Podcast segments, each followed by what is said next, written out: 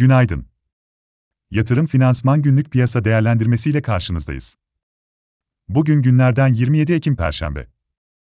Amerika Birleşik Devletleri'nde FED'den beklenen sıkılaşma ve artan kaynak maliyetleri ile sektörler arasındaki ayrışma derinleşiyor.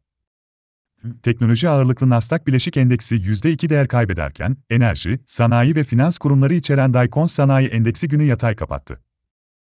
Bu sabah ise ABD vadelileri pozitif tarafta, Asya'da karışık bir seyir var. Biz de pozitif açılış bekliyoruz. Ereğli ve Akbank'ın beklentileri aşan 2022 3. çeyrek sonuçları devam eden dönemde açıklanacak finansallar için beklentileri yükseltecektir. Bugün çok yoğun bir ekonomi ajandası takip edeceğiz, bu nedenle volatilite artışı görebiliriz.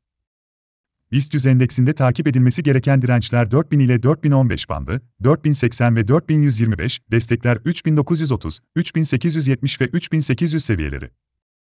Türkiye 5 yıl vadeli CDS primlerinde gerileme sürüyor, bu sabah ilk kotasyonlar güne 676 bas puandan başlıyor. Günün ekonomi ajandası oldukça yoğun. İçeride Eylül ayı dış ticaret dengesi ve ekonomik güven endeksi ile Türkiye Cumhuriyeti Merkez Bankası yabancı menkul kıymet işlemleri ve rezervler takip edilecek. Türkiye Cumhuriyeti Merkez Bankası ayrıca, yılın dördüncü ve son enflasyon raporunu basın toplantısıyla tanıtacak.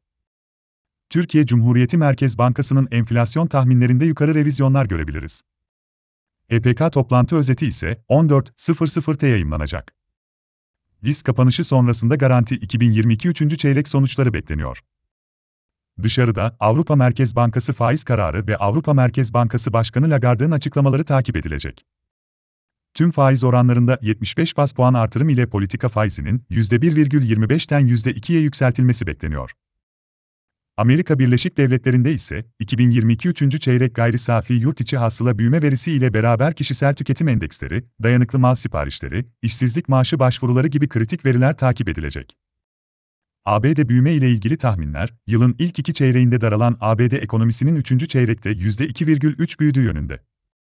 Verinin beklentilerin altına kalması küresel resesyon endişelerini desteklerken Fed'den sıkılaşma beklentilerini kısmen yumuşatabilir, güçlü veriler ise Fed'in parasal sıkılaşma sürecinde elini rahatlatacağından ABD tahvil faizlerinde yükseliş, dolarda değerlenme ve borsalarda satışlara neden olabilir.